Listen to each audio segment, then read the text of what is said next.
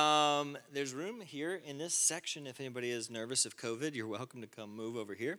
Um, I'm excited to share with you guys. We're going to be talking about our third part of our series on how to share the gospel, how to share your faith. So, if you remember, the first week was. Thank you. You get a prize. Bethel Buck for you. Uh, first week was why. Can you see this? You can't see this, can you? Here we go. Is that better? Now you can see.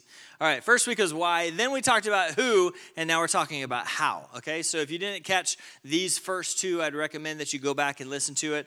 Um, basically, God's heart on why do we share the gospel and why it's important to do that. And then we talked about essentially every person that you've ever heard of that had a fruitful ministry of seeing people come to know Jesus. They focused on who. They asked God, who am I supposed to share with? And they began to focus on that. And then guess what happened? People got saved. It's amazing. And so, my challenge to you is as we're trying to establish the rescue pillar, as we're trying to get you guys to be people who are regularly seeing people come to know Jesus and follow Jesus, is have it in your heart God's why, and then start asking God, who do you want me to begin to share with? Maybe it's the homeless ministry downtown. Maybe it's children after school. Maybe it's uh, at the nursing home. Maybe it's your neighbor. Maybe it's your worker, whoever it is. But ask God, who do you want me to be sharing with? And then today we're going to do a really practical walkthrough on how to share the gospel. Um, think to yourself for a quick moment have you ever actually shared Jesus, shared the gospel with somebody start to finish? Like purposely, you went out of your way and said, Let me help you understand who Jesus is and why. Have you ever done that? If you haven't, today is your day because we're going to show you exactly one way that you can do that to share with people. Does that sound good? All right, before we jump into it, um, I've got a video. So if you can pull up that video for me. Where do I need to move this so y'all can see? Just all the way out? It's okay? Okay. Can you guys see the? Okay, cool. All right, we're going to play this video. Um, it's a seven minutes called The Prophet's Story, and my friend made it. That's all.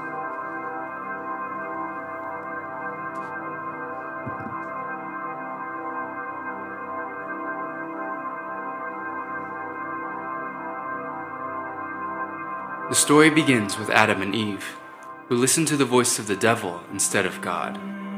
They disobeyed, and mankind's perfect relationship with God was broken. They became the first to experience sin and the death sin causes. They tried to hide themselves with tree leaves to cover their shame, but God was not pleased with these coverings. He covered them instead with animal skin garments. God Himself made the first animal sacrifice to cover their shame.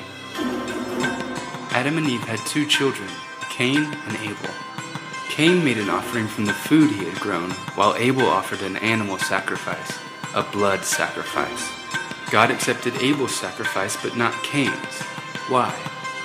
Because sin demands death, separates us from God, and must be paid for with life. In Cain's jealousy, he killed Abel and led a large portion of humanity down a dark path. Hundreds of years later, things had gotten so bad that God said there was no one on earth that deserved to live, no one except Noah and his family.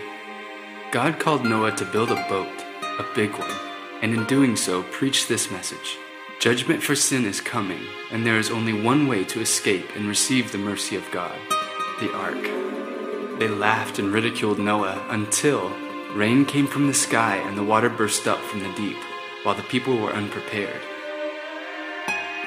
The flood killed every man and animal, and the world perished for their sins. Only Noah, his family, and the animals God had brought to the ark were saved. Then came Abraham, the father of faith. God told him to take his son and sacrifice him on a mountain. Abraham was disturbed by this command, but he obeyed God. He proved his faith with action and took his son to Mount Moriah. But just as Abraham was about to sacrifice his son, God stopped him and provided an animal to take his son's place. The animal redeemed, replaced, bought back his son. Blood for blood, life for life. 400 years passed, and God sent Moses to lead the people of Israel out of Egypt. Pharaoh, king of Egypt, didn't like this, so God punished him with 10 plagues. For the final plague, God sent an angel of death to kill the firstborn son of every household, unless the people were commanded to sacrifice a lamb and put its blood on the doorpost of the house.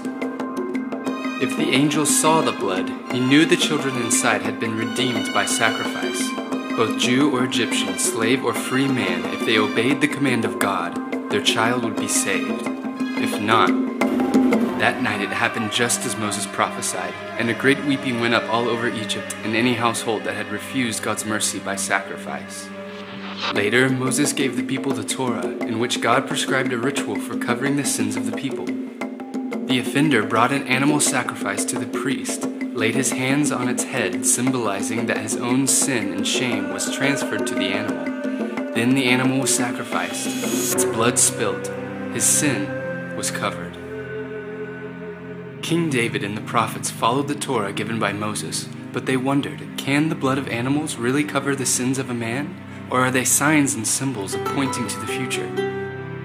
David prophesied of a coming one, a king, a Messiah, a descendant of King David who would rule and reign in power, yet be a humble man with a heart of compassion. This Messiah would be sinless, perfect, blameless, innocent. He would suffer and die and be a worthy sacrifice. He would become the great sacrifice.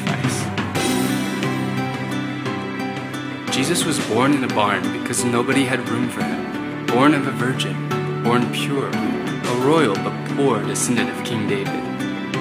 Poor Palestinian shepherds and wealthy wise men from the east came to honor the child and testify that he was indeed the coming one, the Messiah whom the scriptures had promised. Jesus preached love, truth, peace, humility. He was a humble carpenter, but a brilliant philosopher. He offended religious hypocrites who cared about rituals more than loving God. But he was loved by the poor, the humble, the repentant, the sinner. He healed the deaf, blind, deformed, and demon possessed. He even raised dead men back to life again. A homeless man, a wandering teacher, a revolutionary calling lovers of God to live full lives. Jesus even called God his Father and showed mankind that the all powerful loves you like a daddy. God wanted to relate to humans as his children, but there was a problem. They were still sinful and God is holy. Man's sin, starting with Adam, had separated the people from their God, and the Messiah knew what he had to do to bring them back. John the Baptist prophesied of Jesus, saying, Look, the Lamb of God who takes away the sins of the world. Jesus was the Messiah, the chosen one, chosen to become the great sacrifice. Having never sinned, he was holy, pure, perfect, and worthy to pay the price for sin. The innocent one in exchange for the guilty, the holy one in exchange for sinful people. He did this for his Father to pay the price for mankind's sin, to free them from their slavery to sin to restore to them what Adam had lost a perfect relationship with God. Jesus died on the cross not because of the Jews nor the Romans, but by the hand of God, his Father. God sacrificed Jesus to fulfill what was written by the prophets that he would become the Lamb of God who takes away the sins of the world, yours and mine. But he didn't stop there. Three days later, God raised Jesus, the Messiah, from the dead as a promise to those who believe in him that they too will rise again to eternal life. After this, Jesus promised his disciples that he would return again, but this time as judge and king. The Messiah is God's gift to mankind, that they would not die in their sins and be separated from God, but by receiving his sacrifice, they could be restored back into a perfect relationship with him. But like any gift, it's not yours until you take it.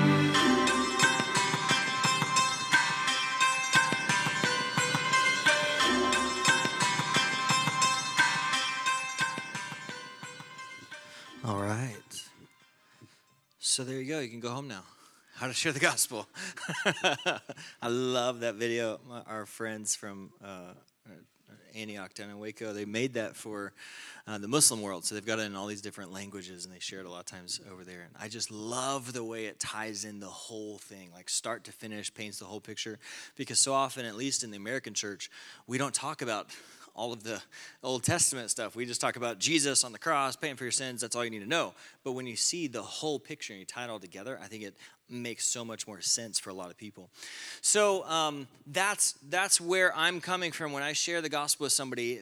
I'm trying to paint that picture. I'm trying to give a little bit more of a full understanding so that people understand why all of this stuff happened. If you want to watch that again, it's on YouTube. Just look up the prophet's story. and you can find it on YouTube. So let's paint the picture. Let's say you're you, you've decided to get up the guts and you want to share the gospel with somebody. So now you've stumbled across somebody out here in the parking lot. Um, it's an evening time. You just left church and there's a skateboarder out here in the parking lot, and you're like, "This is my moment." God said skateboarders, and here I go. I'm going to share with this skateboarder. Okay, so you're walking up in that moment. How do you share the gospel practically, step by step by step? The first step that you need to do if you're making notes, pull out your notes, write this down.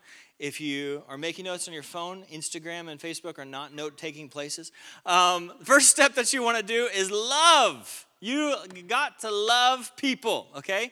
Why is love so extremely important? You cannot share the gospel with somebody without love. I guess you can, but it doesn't work. Have you ever walked by and you've got the guy on? I was at Huntington Beach just a couple weeks ago, and there was a street preacher. He was standing on the beach and he was just quoting scripture preaching the gospel as hundreds of people just passed by, completely ignoring him because there was no love, there was no connection, there was no desire, there was just obedience to share the gospel. And it wasn't working. Why? Because 1 Corinthians chapter 13, it says that all of your efforts are essentially worthless without love. Love has to be the foundation. It specifically says in 1 Corinthians 13, if I speak in all the languages of men and of angels, but I and, and I, if I have prophetic powers and I can see exactly what's going to happen in the future and I can proclaim things prophetically and it's right every single time,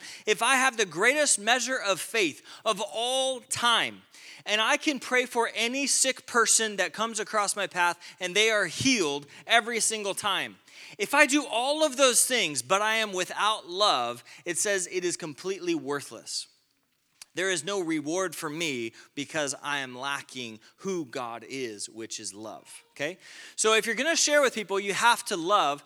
And what's important is that love is not necessarily um, like, love is a choice. Let's say it that way. Love is a choice. If you're walking down the road and you're not feeling love, you can have a choice and flip a switch and choose to step into love to care for the person that you're about to share with. Okay? So that's great news because a lot of times I don't feel like love. but love doesn't have to be a feeling, love can be a choice. Amen? So you've got to love, and one way to love people is to ask really, really great questions, okay? I think um, when people take time to learn about me and they ask me great questions, I feel really connected to them. Think about the last time that somebody really sat down and drew things out of you and they were like, Tell me about this. What would, what would you do if this could happen? Tell me about what, what's your favorite thing to dream about? Or if you could do anything in the world, or what, tell me about your childhood. So they just keep asking question after question after question. When's the last time that happened for you? And when you are finished with it, did you feel more connected with that person or not? Chances are, when you ask great questions, you get people talking about the three favorite things in their whole world, which is me, myself, and I. if you get them talking about the things that they love more than anything else, they're going to naturally feel connected to you.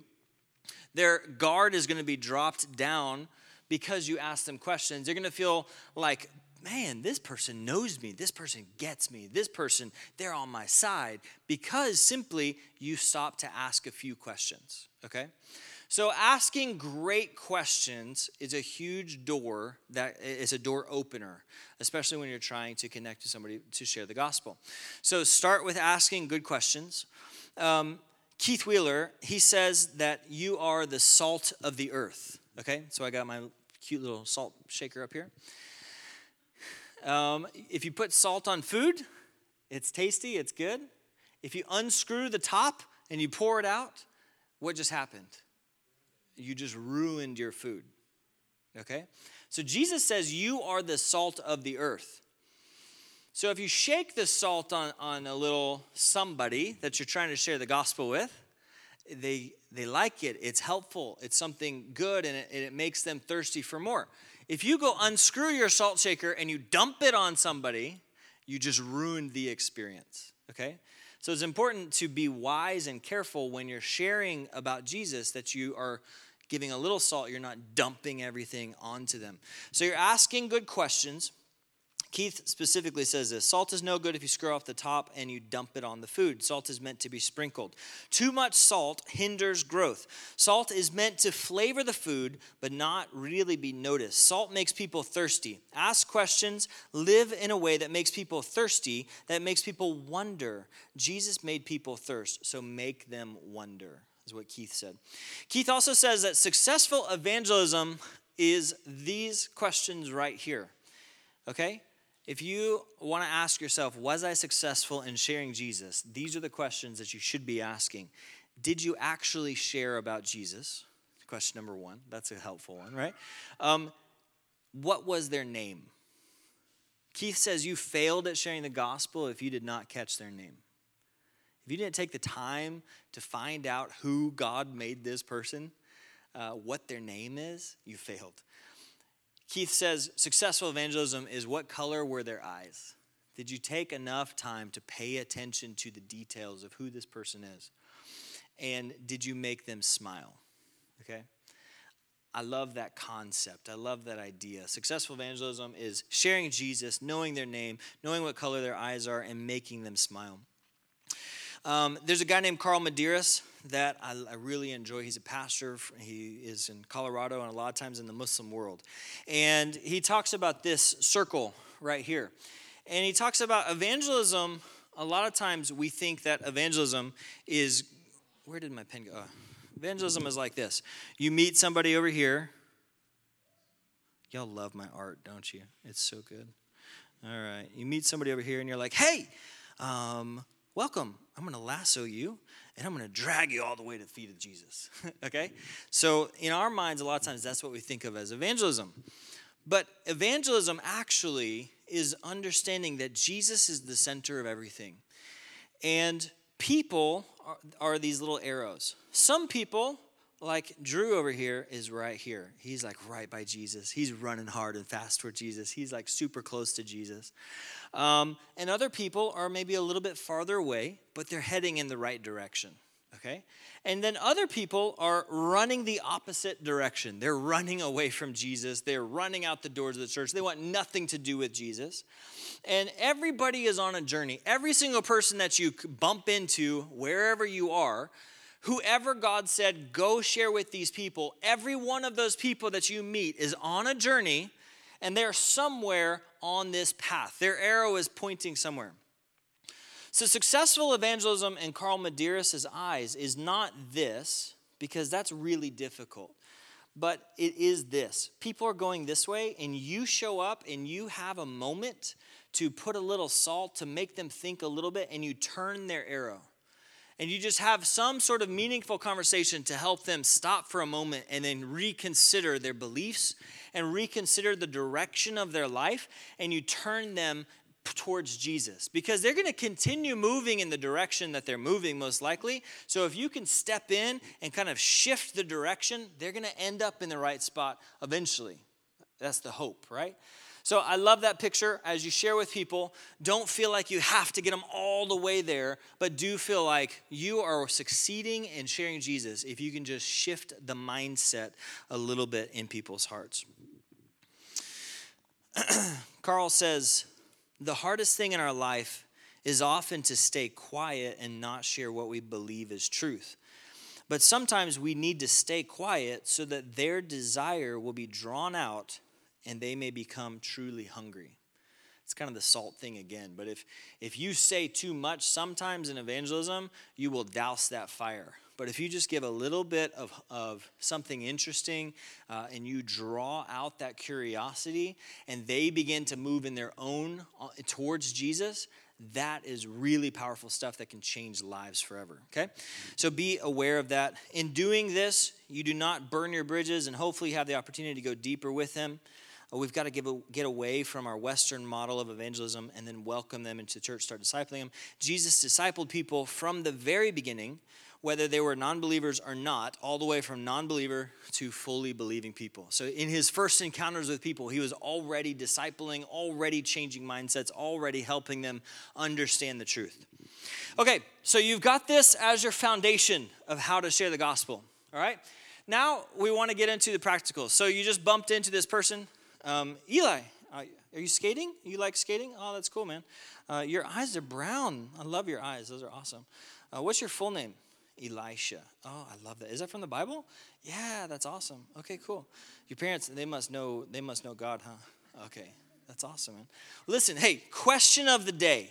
This is I don't know why, but this is my favorite go to kind of transition point from discussing, loving them, asking interesting questions, trying to get them to open up, and then switching over to sharing Jesus. For me, it's worked really well in the past. I say, hey, uh, random thought, question of the day, question of the hour. Man, have you ever thought about what's going to happen when you die? And you just go there, bam. uh, but you kind of paved the way just a little bit because they're like, oh, some some question that's been on his mind. I, I guess he's been asking other people too, and it's a little bit like, like buffers that bam question. Have you ever thought about what happens when you die? Okay, so for most people, they will answer you, um, uh, yeah, I mean, like, n- no, I don't really think about it. Oh, really? Seriously? You have no idea what's going to happen when you die? Uh, no, I mean, I guess I'll, I'll probably, I'll, I'll, go to heaven, I guess, right? Probably. That's, that's probably a majority of the people that you stumble into. That's likely to be one of their responses that they have with you. So if they say to you, uh, yeah, I'll probably, I'll probably end up in heaven then my next question that I love to ask is okay, tell me this on a scale of one to 10, all right, just trying to figure out where you're at in this thing. Scale of one to 10, how sure are you that you're actually gonna be in heaven when you die? And it makes them kind of pause and get away from the super vague area and then put a number on it and get kind of serious about where their belief system is. Okay? So, um, hey, question of the day. You ever thought about what happens when you die? Oh, okay. Well, uh, so you think you're going to get to heaven? That's awesome, man. I, I love that. So, so, like, scale of one to 10, how sure are you that you're going to end up in heaven?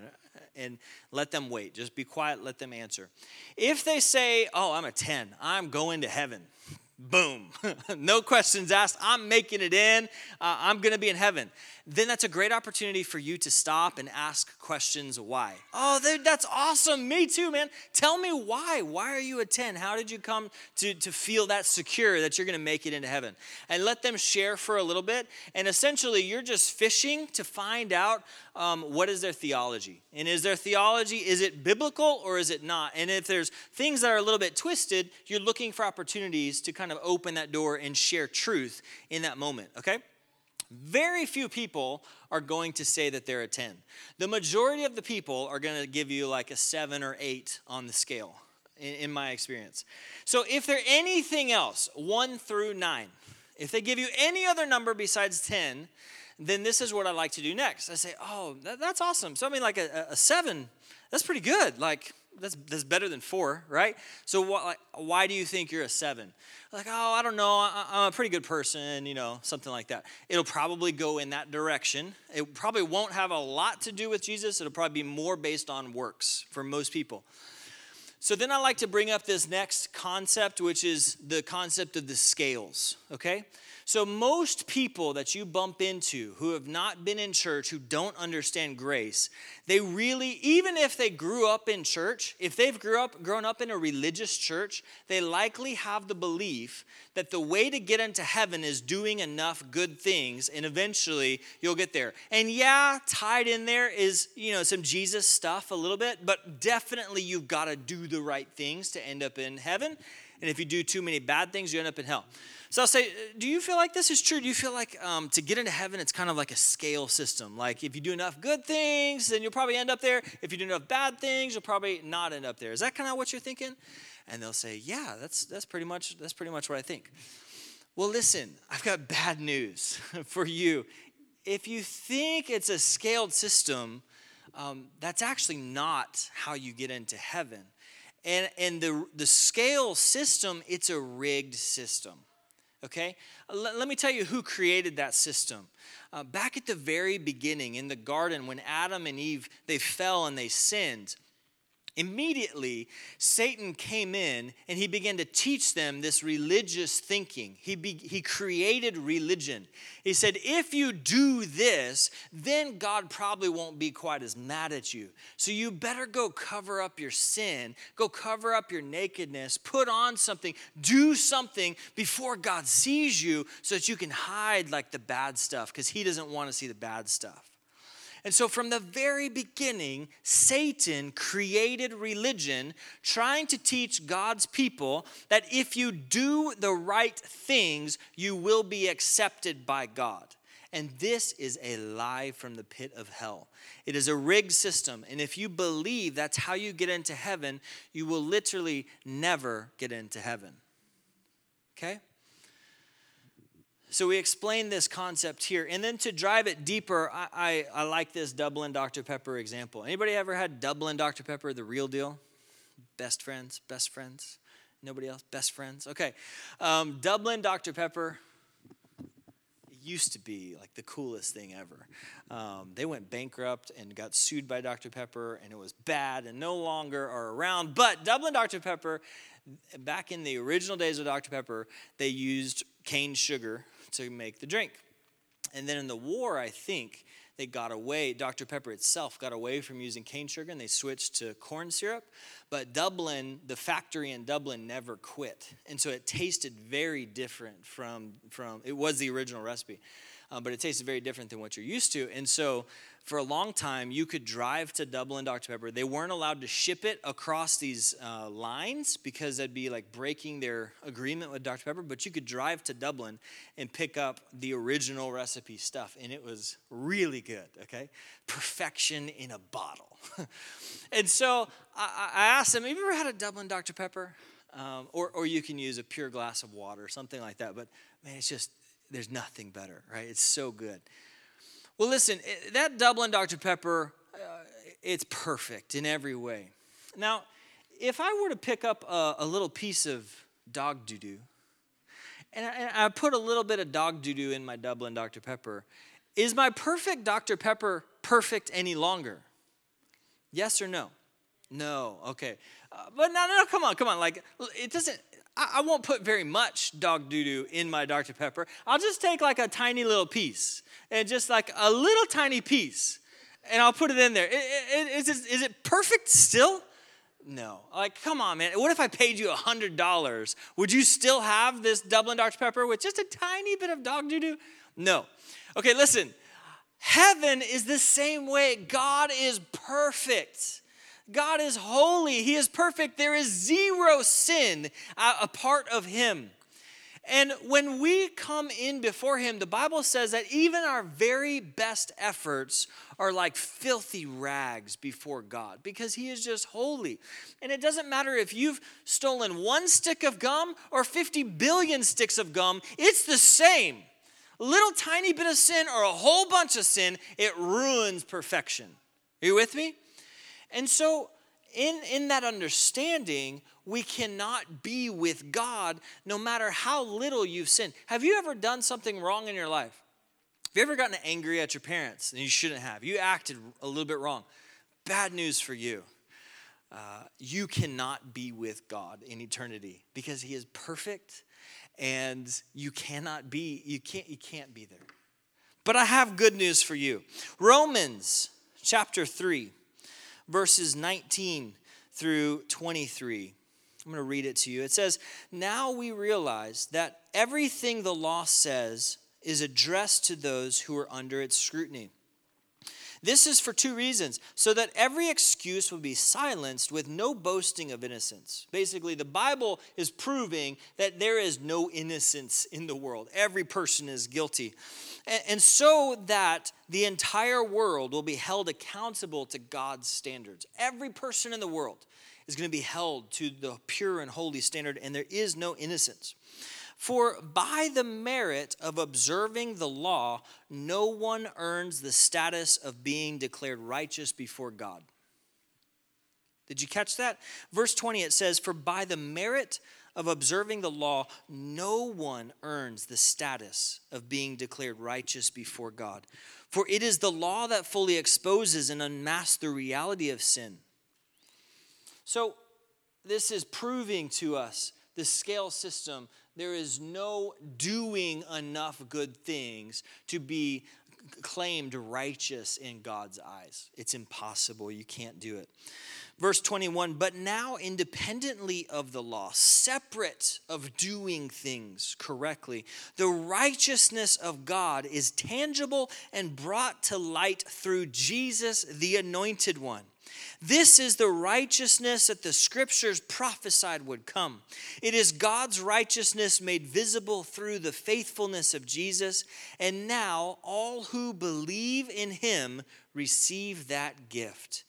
For there is really no difference between us, for we have all sinned or in need of the glory of God. Amen. So the Bible explains to us that righteousness cannot come from doing the right things, but it only comes through Jesus and his righteousness offered as a free gift for you in accepting that free gift. Okay? So, and, and this is where the sacrificial system came into play. This is why Jesus had to come to the earth at the very beginning. And God started to teach his people about this through camels and donkeys. Just kidding, that's a, that's a sheep okay? You like my drawings, I know. Um, so, God from the very beginning began to teach his people about the sacrificial system. In the Garden of Eden, God taught them there has to be death for your sin. Something has to die. Blood is the only thing that covers over sin. And then God with Abraham on top of Mount Moriah, when he went down to, he was called to sacrifice his only son. And at the very last moment, God provided the sacrifice, right? And then God taught them at Passover that when the, the blood of the lamb covers over your household, then the angel of death will pass over and the punishment of death will not come upon your house. And then he taught them this again on the Day of Atonement where they had the two lambs and they had the one they'd put the sin of the nation on. And he would take it into, the high priest would take it into the most holy place and he would present it before the Lord. And then they had, they had the second one, which is the scapegoat, and they would send the scapegoat as far away from the camp as possible, presenting to them the idea that God takes your sins as far as the east is from the west and that the blood of the lamb pays for your sins. This is how you are right before God. So, all throughout the whole Bible, if you're paying attention, you're going to see God teaching his people about the sacrificial system and why there had to be a payment for sin. There had to be death for sin. And that is why Jesus came. Jesus came, He showed us how good God was. He showed us the love of the Father. He showed us how amazing God was and how He had invited all of us to be with Him forever in eternity. and that's why when he died on the cross, he actually became the Passover lamb. He in that week, if you study the scriptures, he literally did everything that the families and the lambs were doing in that week of Passover. He was inspected just like the lambs were inspected. Um, he everything that they had to do with the lambs, Jesus himself did. Even to the point of when the lamb was slaughtered, they would hold the lamb up by its forearms and they would they would skin the lamb that way. And jesus was put on the cross in the exact same shape the exact same pattern. Uh, his bones were not broken because the lamb in the bible they, you weren't supposed to break the bones but they did spill the blood so that the blood could be the payment. And in that moment when the lights went dark in the earth all of the wrath all of the punishment every ounce of punishment for sin was poured out upon Jesus himself. Which means that there is now no longer any condemnation from God. There is no more punishment. There is no more anger. There is no more uh, wrath from God for sin because it was paid for once and for all. It's finished. So that's good news for you because now you don't have to die. Praise the Lord. That's great news. You don't have to die. Jesus died for you, and God is not mad at you because he already poured out all of his wrath upon Jesus. But um, it doesn't happen automatically. The benefits of what Jesus did are not automatic. Okay? Uh, has anybody ever had any kids that smelled bad? I have. Um, Eli, stop. um, listen, if you've got a kid that smells bad, just because you love them and care for them doesn't mean that they quit smelling bad. Something has to happen for the smell to go away. What do you have to do? You gotta go get them into the bathtub, get them into the shower. And when they get in there, you gotta make them get the soap and rub the soap all over the body. Just because the soap is powerful to take away the stink of the world doesn't mean it automatically works. It must be applied to the stink in order for it to make it go away. Okay? And this is why we have to share the gospel. Because just because God did all of this doesn't mean it's automatic. People still have to apply the blood of Jesus. They have to receive the free gift that Jesus gave to them. And if they choose not to accept it, then it doesn't work for them. So we get to this point here. Where does that leave you? We've kind of walked them through the gospel, we walked them through the big picture. And now we're turning the point and we're getting serious about the person that's in front of you. So you say, listen, where does that leave you? I don't know if you've ever heard the story like that before, but I'm interested in you and what's going to happen to you when you die. it's kind of like this the whole world has been invited to be with God in eternity. God made a way. He prepared the feast. He paid the bills. He sent out all the invitations, and there's nothing stopping anybody from being with Him for eternity. However, the appropriation and the payment of sins has to happen. You got to get in the shower, you got to use that soap. Listen, if I invited you to dinner tonight, I said, listen, guys, we're going to have a feast tonight. Uh, have you ever been up to Vast at the top of the Devon Tower? Anybody? Super cool place, really great food, one of the best steaks in town. I'd love for you to come. I'm gonna have a feast tonight, six o'clock at Vast. I'm gonna pay for everything. Just show up, we're gonna have a great time. Food, drinks, everything. I'll take care of everything. Uh, so here's how you get there. Six o'clock tonight, I want you to go to the Devon Tower. Here's directions. I want you to jump on I 35 and head north. You're going to get off of Oklahoma City Boulevard. Right when you get to the river, you're going to take that left off of Oklahoma City Boulevard. Then you're going to turn right onto Gaylord Boulevard, okay, just after that bridge where that train track is. You're going to head north for three blocks. You're going to turn left on Kerr Avenue. And then you're going to go like a few more blocks. You're going to turn left on Harvey. And when you turn left on Harvey, right in front of you is going to be the Devon Tower, you're just going to drive straight into the Devon Tower. When you get to the dead end, that's the valet parking for the Devon for the Devon Tower for Vast. So you're going to let them park your car. I'll pay for it all. I want you to jump out, walk inside the double doors, walk past the escalator, veer off to the left, past that huge water feature that they have, and it's going to take you to the elevator. Go up to the 50th floor, um, up to the very, very, very top, and I'll be waiting for you. So I invite you to this amazing, I'm spitting so much. Good thing you got your mask on. Um, I invite you to this amazing dinner. And then you want to come, but you don't show up at six o'clock. And I'm waiting, I'm at the top. I'm like 6:15, where are you? I'm texting you. 6:30, hey, food's about to come out. What's the deal? And you decided that you were going to come, but you were going to follow your own directions and you didn't get off of Oklahoma City Boulevard and you went up to the turnpike instead. And then you got off on Penn and then you went north instead of south. And you took the wrong directions. Whose fault is it if I gave you the invitation, I gave you the clear invite, the clear directions of how to get there, but you chose not to take me up on my offer and you didn't pay attention of how to get there? That's kind of how it is with God and with getting to heaven. In Matthew chapter 7, Jesus said this, verses 13. He says, Enter through the narrow gate. For wide is the gate and broad is the road that leads to destruction, and many enter through it. But small is the gate and narrow the road that leads to life, and only a few find it. Jesus is the way.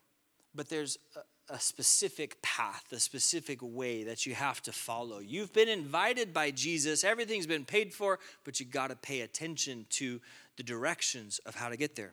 Matthew 7 21 through 23, it says, Not everyone who says to me, Lord, Lord, will enter into the kingdom of heaven, but the one who does the will of my Father who is in heaven.